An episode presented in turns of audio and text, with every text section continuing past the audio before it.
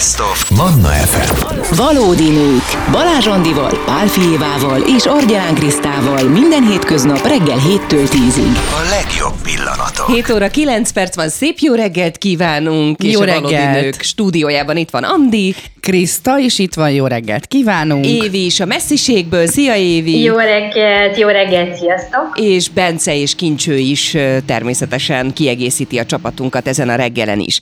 És akkor ugye március 1 van, ránéztem így az adásmenetünkre, és mondom, micsoda remek, hét indítás és hétfő, mondom, miért írta ide a Bence, hogy péntek van? És rájöttem, hogy szerintem ez a, a, a hókezdés úgy valahogy egybemosódott a hétkezdéssel, de nem. Tehát, hogy péntek van, ma ez az utolsó munkanapunk a héten, és hogyha túl vagyunk rajta, akkor belevethetjük magunkat a napsütéses hétvégébe. Jó idő lesz, és madárcsicsergés és naptári ezerrel. tavasz első napjában vagyunk, illetve haditechnikai kutatók és fejlesztők napja, a Polgári Nemzetbiztonsági Szolgálat napja, a Polgári Védelem Világnapja, ma van Velsz nemzeti ünnepe, azaz Szent Dávid napja, Paraguayban a Hősök napja, és az erdei naptárban ma van a Kikelet hava most kezdődik. Nagyon készültél. Én nagyon picikét arra készültem. gondoltam, hogy neked van valamilyen egyenruha fétised is. Van egy pici. a-.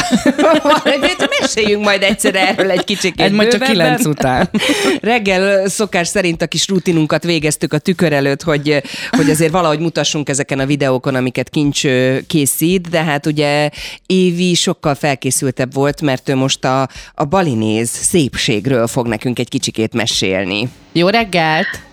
Jó reggelt! Annyira szuper, hogy mosolyogtok, csicsereg a hangotok, és képzétek el, hogy itt is ugyanez a helyzet, folyamatosan mosolyognak az emberek. Végre kialudtam magamat, kisimult a bőröm, és eltűntek a ráncaim is, úgyhogy van miről mesélni. Hát akkor halljuk, hogy a balinézeknek miben rejlik a szépségtitkuk.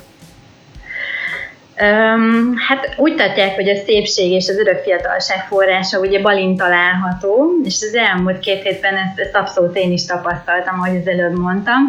Az első, ugye, ami eszembe jut az ázsiai nőkről, különösen a balinéz nőkről, ugye biztos emlékeztek a filmekből, vagy fotókon láttátok őket, hogy nagyon kecsesek, karcsúak, kedves a mosolyuk, és, és hogyha táncolni látom őket, akkor bizony nagyon öntudatos nők is egyben, úgyhogy nagyon öntudatos nőket látok itt, és sikerült megismerkednem itt Szántival Diánával, akiket, akiket, akiket kifaggattam, hogy mi a titkuk, miért ilyen boldog mindenki, tényleg boldogok-e, vagy csak mosolyognak, és hogyan őrzik meg a vonalaikat, miközben sosem fogyókúráznak, és bizony van három fő vonal, amire, ami, ami szerintem egész életükben, egész életüket meghatározza. Ezek az egészséges ételek, minimális naturkozmetikumok, és a tánc, tehát a mozgás. Úgyhogy ez, ez nagyon-nagyon fontos. Hát az ételeket... Kezdjük akkor azzal, pár hogy szót, igen, hogy miket róla, esznek hogy valami- kint. mi- Mitől másabb, mint amit mi otthon eszünk? Ugye itt keveredik a balinész, szundaléz, maláj, kínai, indiai és holland gyarmato- gyarmatosítóknak a gasztronómiája. Rengeteg zöldséget esznek, rengeteg rostartalmú gyümölcsöt, és nagyon kevés húst abból is inkább csak halakat, vagy csirkét, de nagyon minimálisat, és ugye ehhez, ezekhez használnak emésztésserkentő, gyógyító fűszernövényeket, kiemelten a terecsendiót, a kejenborsot, a szegfűszeget, kurkumát, gyömbért, galangagyökeret, úgyhogy ezek mind, mind, mind segítenek nekik az emésztésben. Ugye a halak, a tengergyümölcsei, azok pedig a fehérje tartalmuk miatt nagyon fontos a fogyókúrában, hiszen ugye a proteinek táplálják az izmokat, nélkül nem képes fejlődni, ezáltal sokkal több kalóriát is végetnek el.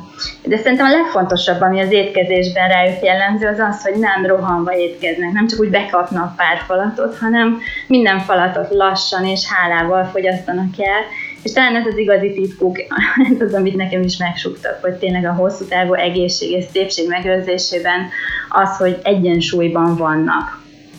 Úgyhogy ez, ezek az alapok, de hát ott vannak a kozmetikumok is, amik mindenféle um, tartósítószermentesek, meg ilyen vackokat nem tartalmaznak. Egyébként én is így élek otthon, allergiás a bőröm, tehát próbálok mentesen um, szépítkezni, de itt tényleg kifejezetten csak naturanyagokkal találkozom. És szerintem a legfontosabb a mozgás.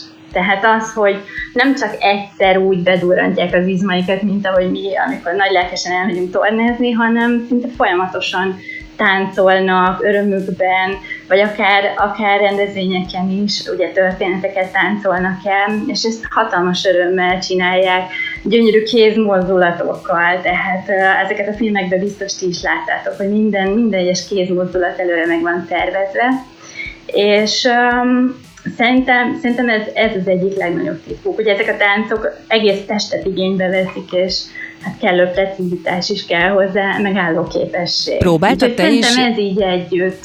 Te is próbáltad ezeket a táncokat? Megy neked is? Fú, én még ilyet nem mernék bevállalni, viszont a medencében már ezt a, a, a fitness medence táncot, ezt, ezt mai nap is ugye nemrég keltem ki belőle, ez nagyon jó volt, és érzem azt, hogy vannak izmaim. És nem néznek rád furcsán ilyenkor, hogy jó, hát Évi nem tudja ezt a mozdulatot hozni, amit mi, vagy ők abszolút elfogadóak, és, és egymást a... lelkesítjük, uh-huh. egymást lelkesítjük, ugyanilyenekkel van tele a medence, és tényleg a picitől egész kiskorútól egészen az idős hölgyekig is, úgyhogy egy élmény tényleg az egész, és, és élvezem is most már. És szerintem egyébként még tényleg ezt nem is említettem, hogy maga ez az elfogadás, Szerintem ez is egy óriási titok itt a nyugati kultúrához képest, hogy mindennek megvan a helye és ideje. A nők például tényleg így a családjaikban tudnak kiteljesedni igazán, és igenis van, tudnak most már karriert építeni, meg tudják valósítani az álmaikat is, de akkor is a szívük a családé, tehát mint nő minden energiájukkal megélik azt, hogy ők nők, és szerintem ez a természet és a tradíciók, ez az, ami őket ennyire, ennyire boldogságban tartja. A boldogság Úgyhogy, látszik rajtad is egyébként, és azt hadd mondjuk el, mi közben egyébként látjuk is Évit, miközben beszélgetünk, és a fülhallgatójára egy gyönyörű hófehér virágot tűzött a kedvünkért, hogy mosoly csajon az arcunkra, úgyhogy így jelentkezett be, és így mesélt nekünk arról, hogy, hogy Balin mi minden a női titok, vagy a bali szépség titka. Te egyébként hogy kerültél oda ki? Margaret Ferenc hívott engem, egy divatbemutatóján vettem részt tavaly nyáron, és ő itt kint Balin képzeld el, de a gyerkőcei is ide járnak iskolába. Ugye azt biztosan tudjátok, hogy Bali a digitális nomádoknak a fővárosa is, és rengetegen itt rendezték be a home office-okat.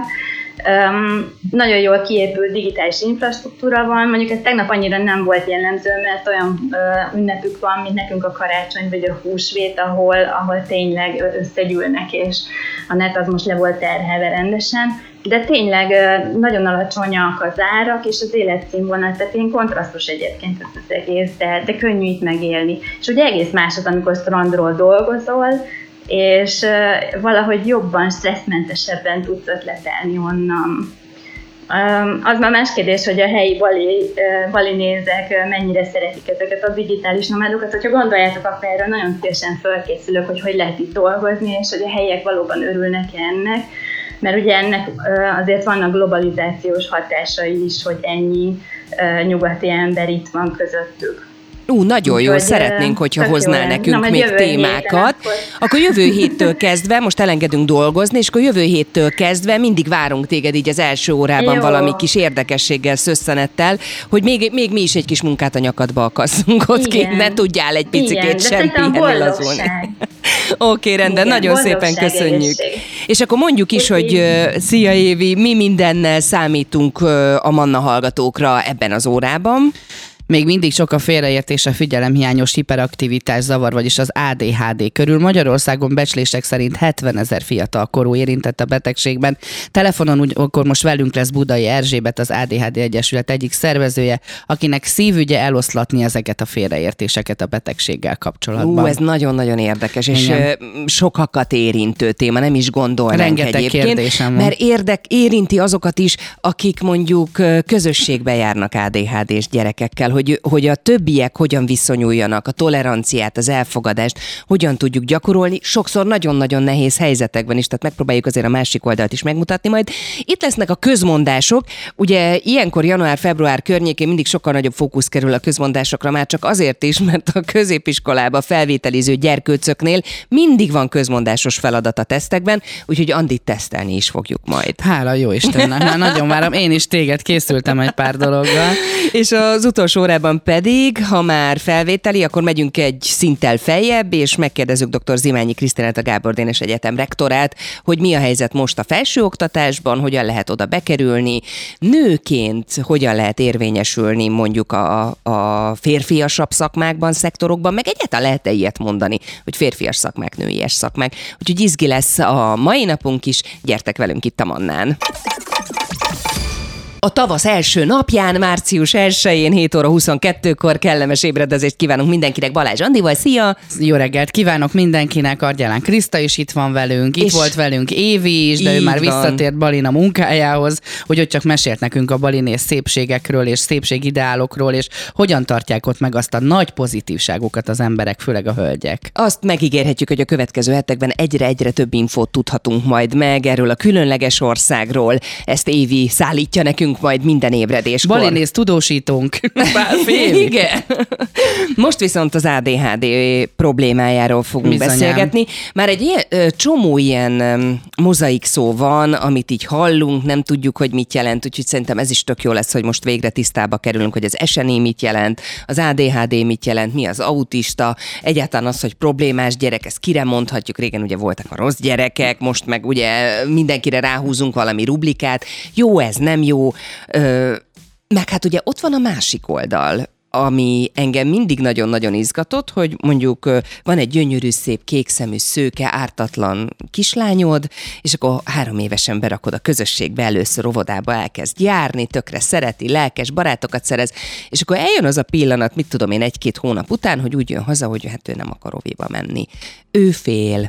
Peti megdobált a kockával, vagy ö, állandóan zajong, zavarja a többieket, és akkor elkezdesz így a többi szülővel is beszélgetni, már egy kicsit ismeritek egymást, hogy te hogy érzi magát a gyerek, az fú, nagyon-nagyon, de hát ott van Peti. És akkor kiderül, hogy ez a Peti, ez, ez szegénykém rettegésben tartja az egész csoportot. Na és akkor a szülők elkezdenek szervezkedni, összefogni, hogy na hát ez már nem lehet, ez már mégis tűrhetetlen, hogy a gyerek sír reggel otthon, és nem akar bemenni óvodába, és akkor csináljunk valamit, fogjunk össze. És akkor összefognak nyilván, hogyha elég jól tudnak érdekérvényesíteni, és elég mélyen nyúl egyik-másik anyuka a zsebébe, akkor, amikor alapítványi rendezvények vannak, akkor elérik azt, hogy az óvoda pedagógus vagy az óvoda vezető azt mondja, hogy hát akkor Petit áttesszük egy másik csoportba, ahol nincsenek ilyen hangos anyukák. És akkor mindenki megnyugszik, Peti átkerül egy másik csoportba, meg hát mit gondolunk Petiről egyébként? Verekszik, erőszakos, csúnyán beszél, káromkodik, biztos, hogy nem foglalkoznak vele, elhanyagolják a szülők olyanok, mert biztos isznak, vagy nem jól nevelik Petit. Egyébként egy csomószor láttam, hogy koszos is a ruhája, és mire Peti hat éves korában elvégzi az óvodát, addigra oda jutunk, hogy már körülbelül nyolc közösségben volt. Hát a legnagyobb hiba az ADHD-val kapcsolatban az, amikor nem, nem, nem időben ismerik fel ezt a problémát. Hát igen, mert ugye óvoda köteles Peti is, meg az én gyerekem is. Hogyne. És Petinek még nincs arról hivatalos igazolása papírja, hogy neki problémája van, tehát speciális intézménybe kéne járjon. Addig ott van ez az áldatlan helyzet, és hát nem ritka az, hogy évek, amíg Bizony. végig megy egy gyerek egy olyan folyamaton, hogy megkapja a végén azt a papírt, hogy akkor ő most menjen speciális intézménybe, mert már annyira hátráltatja a többieket. Tehát, hogy ez alatt az idő alatt mennyi minden rombolás történik Petivel, és nyilván meg tudom érteni azokat a szülőket is, akik meg a saját gyermeküket védik, és jelen esetben például abszolút nincsenek tisztában azzal, hogy Peti és szülei mondjuk milyen nehézségekkel küzdenek.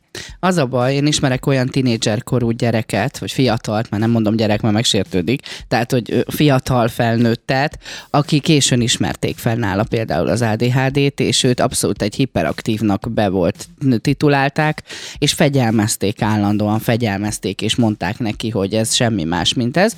És utána ö, került jó kezekbe, egy nagyon jó pedagógus vette észre a szülőkön kívül, hogy egyébként a gyerekkel nem az a probléma, hogy ő nem tudna valamit megcsinálni, hanem egyszerűen van valami zavar. Ugye nagyon sokszor az el- legjellemzőbb tünete ugye az ADHD-nek a hiperaktivitás, tehát a, nem tud egy helyben ülni, lógázza a lábát, föláll, a, sokkal gyorsabban akar elérni dolgokat, nem tud türelmes lenni, stb. És ezt észrevette a tanár, és nem azt mondta rá, hogy már pedig ülj vissza a helyedre, mert az iskolában úgy kell, hanem azt mondta, hogy figyelj, keressünk egy szakembert. Tehát a pedagógusnak köszönhetően jutottak ők el odáig családilag, hogy egyébként felismert dolog lett, hogy ő ADHD beteg és ezzel külön foglalkozni kell. Nagyon sokszor, hogy az ADHD-s gyerekek olyan csoportokban vannak a mai napig, hogyha az osztály alkalmas rá, hogy gyakorlatilag... Hogy integrálható Hogy integrál, szépen, persze, igen. abszolút, és kezelhető a dolog, ha időben fel van ismerve. Persze ennek is vannak bizonyos fázisai.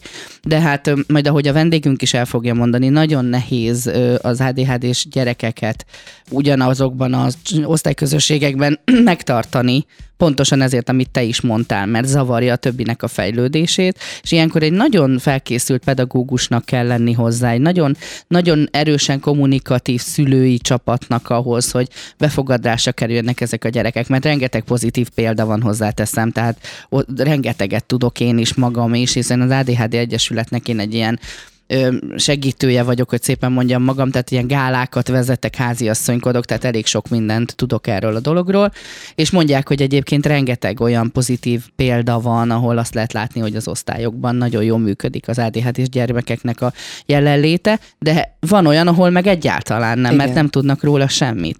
Ezeket kellene a fejben valahogy rendbe tenni, hogy mi is az, hol ismerjük, hogy ismerjük fel a betegséget. Egyáltalán, hogy mit tudunk tenni, vagy hogy mi, mi, mi a mi feladatunk. Mert azt is megértem, én azt a szülőt is tiszta szívből megértem, aki azt mondja, hogy figyelj, az én gyerekem nem tud a figyelni az órán, mert mellette Pistike do- dobálja állandóan, vagy járkál, és nem figyel oda, vagy, vagy elveszi a figyelmet az óráról. Én e- tökéletesen megértem ezt a szülőt is. És az ADHD-s gyermek szülőjét is, aki meg azt szeretné, hogy a gyermeke normális közösségekben fejlődhessen. Mm. Nekünk a, a közeli mm, családi körben van érintett, akivel nagyon-nagyon sokat beszéltem, többek között erre a témára is felkészülve, meg hát amúgy is napi szinten előkerülnek a nehézségek, például egy családi összejövetelen. És nekem az például nagyon sokat segített, amikor ezt a példát hozta, hogy náluk a kisfiú nem elég, hogy ADHD, és még autista is, és túlhallásos például. Tehát képzelj el egy túlhallásos gyereket, aki ott van 30-32 másikkal egy óvodai csoportban reggel 8-tól délután 4-ig. És ez olyan, minthogyha te mondjuk a kedvenc rockkoncerteden tombolnál, minden áldott nap reggel 8-tól délután Délután négy. 4-ig. Tehát, hogy olyan szinten kimar, ki van merülve, pusztán ettől a mellé járó dologtól, mint a túlhallás, hogy, hogy neki minden egyes zaj olyan, mintha sokkal, de sokkal hangosabban is zsizsegne körülötte, hogy ezt borzasztó meg. És mikor ezt meghallottam, ezt a történetet is, már vissza tudtam fordítani, már sokkal empatikusabb tudtam lenni, hogyha csak ebbe belegondoltam. Tehát szerintem ilyenek is ö, sokszor tudnak segíteni azoknak a szülőknek, akik ugye a másik oldalon állnak, és védenék a saját gyereküket. Mondom, én mind a két oldalt megértem. És lehet, hogy erre kellünk mi most ma reggel, hogy hát ha valaki megérti a viselkedését az egy-egy gyermekének, osztálytársának. Kábudai Erzsébet, az ADHD Egyesülettől nem sokára itt lesz velünk, úgyhogy jövünk még vissza ezzel a témával, és biztatjuk a hallgatóinkat is, hogy ők is mondják el a saját történetüket, hogy megint csak érezzük, azt nem vagyunk egyedül. Van más is, aki ezzel a problémával küzd. Küldjenek nekünk SMS-t vagy Viber üzenetet a 0677 ra Kellemes napot, március 1 van, és két perc múlva lesz 348. Szia, Andi! Szia Kriszta, jó reggelt kívánok mindenkinek! ADHD a témánk, Igen. és ahogy a visszajelzésekből is látjuk, borzasztóan sokakat érint ez a téma, és vagy találkoztak már vele, vagy saját maguknál tapasztalták ezt, már felnőtt korban döbbentek rá, hogy hú-hú, lehet, hogy nálam is ez a probléma, vagy pedig ugye a saját gyereknél, és ez azt hiszem, hogy a, a szomorúbb vagy a kellemetlenebb élmény, de hát, hogy mi is az ADHD pontosan, akkor ennek is járjunk utána, mert hogy mi itt a magunk kis tapasztalatát már elmondtuk, de egy szakértőnk is van ezúttal a vonal túlsó végén. Kábudai Erzsébet, az ADHD Egyesülettől. Szép jó reggelt, szia! Szép jó reggelt kívánok, szeretettel köszöntöm a Mana Rádió hallgatóit. Szia, puszillak, nagyon előre elmondjuk a hallgatóknak, mi ismerjük egymást, tehát azért van ez a nagyon közvetlen beszélgetés, közvetlen hang, nem, hogy ismerjük egymást már. Nagyon örülünk, hogy itt vagy, és rögtön tegyük tisztába azt a dolgot, hogy mi is pontosan az ADHD.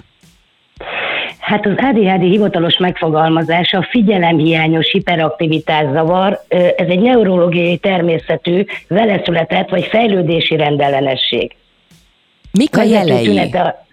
Aha, a vezető tünete a figyelem mm, zavar, kísérő tünetei pedig a hiperaktivitás, a gyenge impulzuskontroll, a feledékenység. Á, értem. És ö, csak a gyerekek lehetnek ADHD-sok egyébként? Ó, nem, nem, én is ADHD-val élő ember vagyok.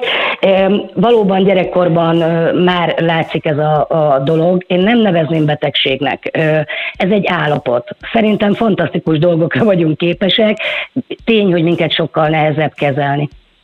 Mikor vették észre nálad például az ADHD-t, vagy te már felnőtt fejjel ö, soroltad be magad ebbe a csoportba?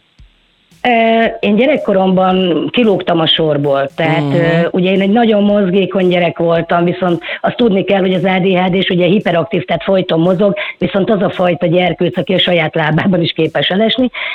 Én nem nagyon tudtam magam hova tenni, de az életem mm, egy szakaszában sikerült egy olyan társaságra találnom, rájuk, az ADHD-sokra, és egy teljesen véletlen folyamán, ahol én úgy éreztem, hogy otthon vagyok. Ahogy végre megértenek, hogy miért vagyok én egy picit más, miért nem úgy reagálok dolgokra, hogy kellene, és ugye ott Hajdu Ági, aki Magyarországon most már 54 éve ezzel foglalkozik, szerintem ő az úttörője ennek a dolognak, ő rögtön mondta, hogy ADHD is vagyok valószínűleg, majd tesztek alapján ez sajnos, be, de nem sajnos, hát be is igazolódott. Én akkor találtam meg a helyemet a világban, és én akkor úgy döntöttem, hogy akkor én a többi gyereknek, akik ugyanúgy nem értik meg őket, és ugyanazokon a problémákon mennek keresztül, mint én gyerekkoromban, próbálok segíteni. Így kerültem ide. Hogyan lehet kivizsgálni az ADHD-t? Ugye mondtad, hogy neked is, aztán később tesztek igazolták azt, hogy, hogy valóban te is ebbe a csoportba tartozol. Így van, hát vannak tesztek és megfigyelések, de a hivatalos útja az az, hogy ugye pedagógiai szolgálatra küldik elsősorban a gyerekeket, szakértői bizottság következik, és csak a gyermekpszichológus adhatja ki ezt, hogy ezt a meg... Én stigmának hívom, mert, mert sajnos onnantól fogva, hogy ezt rányomják egy gyerekre, hogy ő adhd és onnantól fogva ez sajnos egy stigma, ne, Magyarországon mindenképpen, és akkor innentől már ő tulajdonképpen be van véve egy rendszerbe, ahol elkezdődnek bizonyos fejlesztések, nagyon-nagyon sok mód módja van annak, hogy, hogy hogyan lehet jobbá tenni az ő életüket. Azt mondtad, hogy stigma. Ö, pontosan emiatt nagyon sokan félnek attól, hogy nehogy rámondják a gyerekre, mert ez később, és titkolják például, és direkt próbálják kikerülni ezt a rendszert, pedig azért sok-sok könnyebbséggel is jár, hogyha valakiről ez kiderül, hogy ADHD-s. Mindenképp. Főleg, hogyha gyerekkorban ez kiderül, hogyha ha megfelelően vannak kezelve ezek a gyerekek, hogyha megkapják az elfogadást, a törődést, az irányba tartást, hogy én szoktam mondani, akkor csodálatos lehetőségek vannak bennük. Igen, nagyon-nagyon sok szülő valóban így áll a dologhoz. Persze nagyon nehéz felvállalni egy ilyen gyerkőcöt, de én azt gondolom, hogy, hogy az a legjobb, hogyha tudunk egy problémáról, és tudjuk a saját gyerekünket, hiszen szülőként az a feladatunk, hogy a gyerekünknek a lehető legjobb körülményeket biztosítsuk, akkor igenis kutya kötelességünk utána menni. Akkor is, ha ez nekünk, akkor ott személy szerint nem egy kellemes feladat.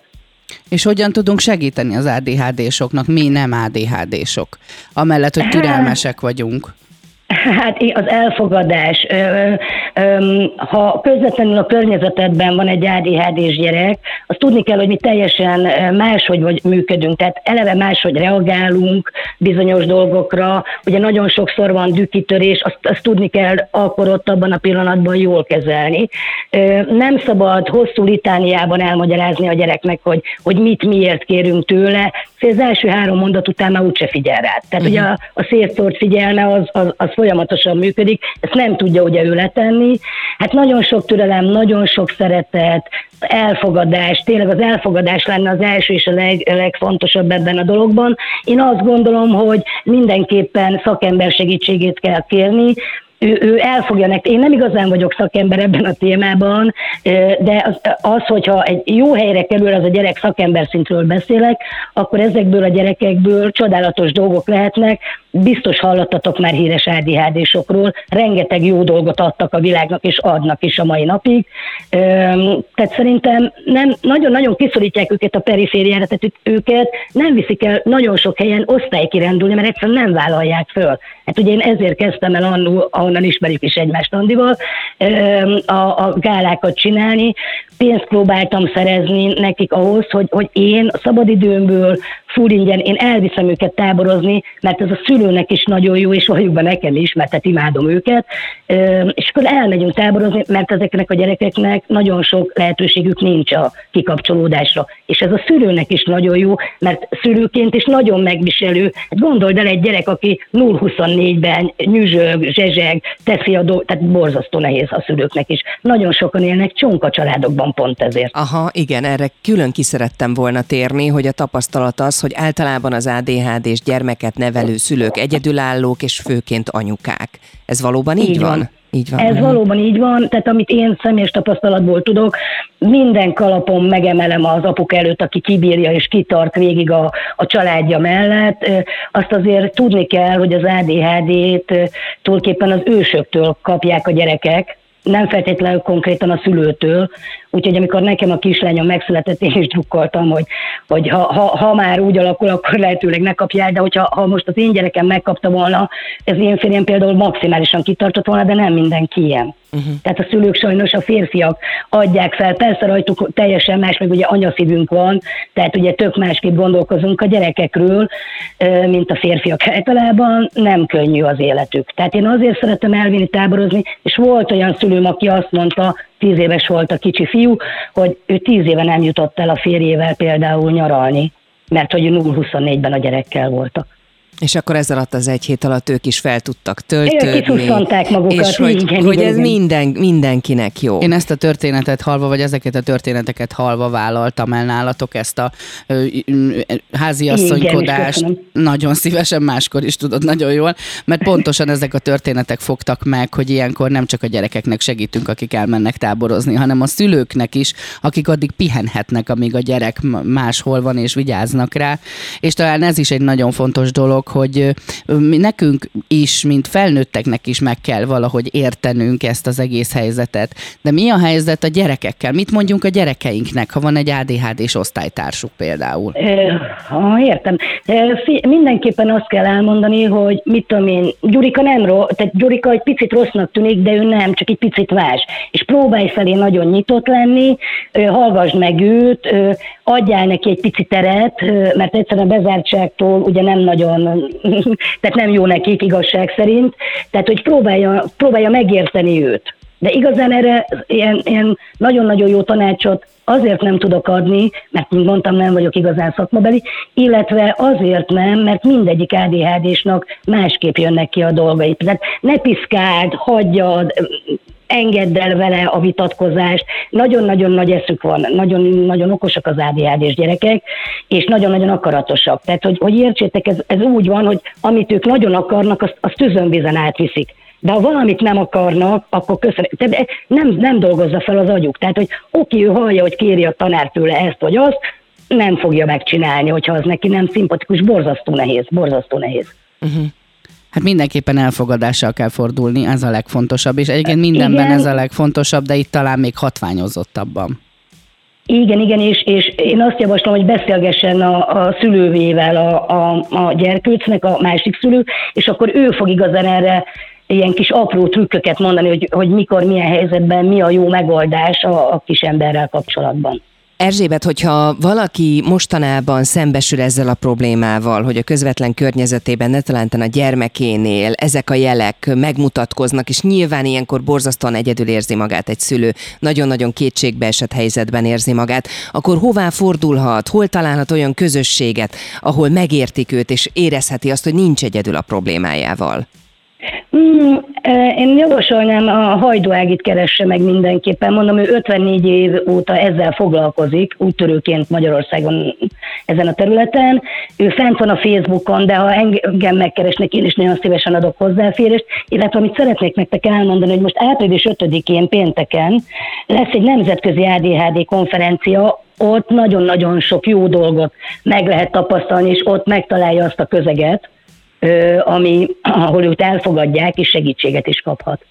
Jaj, de jó, nagyon szépen köszönjük, nagyon akkor szépen megjegyezzük köszönjük. ezt a naptárba, felírjuk, és április 5-én mi is fogjuk mondani majd a Manna hallgatóinknak, hogy ez az a nap, amikor az ADHD konferencia zajlik, és egy csomó hasznos Igen, infót lehet szerezni. 20, 22 országból 26 nagyon neves előadó jön. Konkrétan szét van bontva, hogy gyerekek, felnőttek, lányok, és nagyon-nagyon sok jó eszközt és mindent meg fognak mutatni, amivel megkönnyíthetjük az ADHD-s gyerekek és felnőttek életét. Nagyon szépen köszönjük, nagyon hasznos volt, hogy itt voltál velünk. Kábudai Erzsébet az. ADHD Egyesülettől szép volt napot. velünk. Szép napot, szia, szia! Szia, köszönöm szépen a lehetőséget, további szép napot nektek! És hát ugye említette Erzsébet is, hogy számtalan olyan ismert ember, híresség, sztár van, aki ADHD-val él, és akkor itt van például Emma Watson, aki mm. ugye Harry Potter sztárja volt, annó Ryan Gosling, akiért mindenki oda van és Én rajong, magam és is. mennyire szexi és milyen gyönyörű, ő ugye a szintén borzasztóan gyönyörű, és hirtelen akartam mondani, és el is felejtettem, hogy Eva Mendeznek a férje, már eszembe jutott, Woody Harrelson például, aki szintén ADHD-s, Will Smith, Uh-huh. A következő néven egyáltalán nem fog meglepődni szerintem senki, ha azt mondtam, hogy Jim Carrey, és az állati nyomozóban szerintem csak a saját életét hozhatta nekünk, tehát például ő is, de hogyha sportolók közül akarok említeni, akkor Michael Phelps például szintén ADHD-val él, Michael Jordan például, szóval, hogy hogy ezeknél az embereknél is, ha megfelelő kezekbe kerülnek, és megtalálják a, a megfelelő utat az érvényesüléshez, akkor szárnyalhatnak és fantasztikus dolgokat hozhatnak létre, akár a sport, akár a művészetek területén. Szóval for, elfogadással forduljunk az ADHD-sok felé, segítsük őket, és akkor megértjük, hogy mi történik velük, és nekünk is boldogabb lesz az életünk. Jaj, négy perc múlva lesz nyolc óra. Köszönöm szépen, Andi, gyönyörűen lezártad ezt a témánkat, de akkor mondjuk el azt is, hogy nyolc óra után mivel fogunk foglalkozni. 8 óra után a kedvenc témám jön ezen a héten. Nagyon sok kedvenc témám volt, de ez szerintem a koronája közmondások. Rengeteget kutattam a közmondások után, és hát olyanokat találtam, hogy el fognak ájulni a hallgatók. És majd teszteljük Andit, hogy okosabb vagy, Én mint meg egy téged. nyolcadikos. Én meg téged, hogy mennyire tudod a közmondások eredetét. Rendben, ezzel fogunk visszatérni. 8 óra után itt a Valódi Nőkben. Tartsatok velünk! Valódi nők. Minden hétköznap reggel 7-től 10-ig a 98.6 Manna FM-en és online.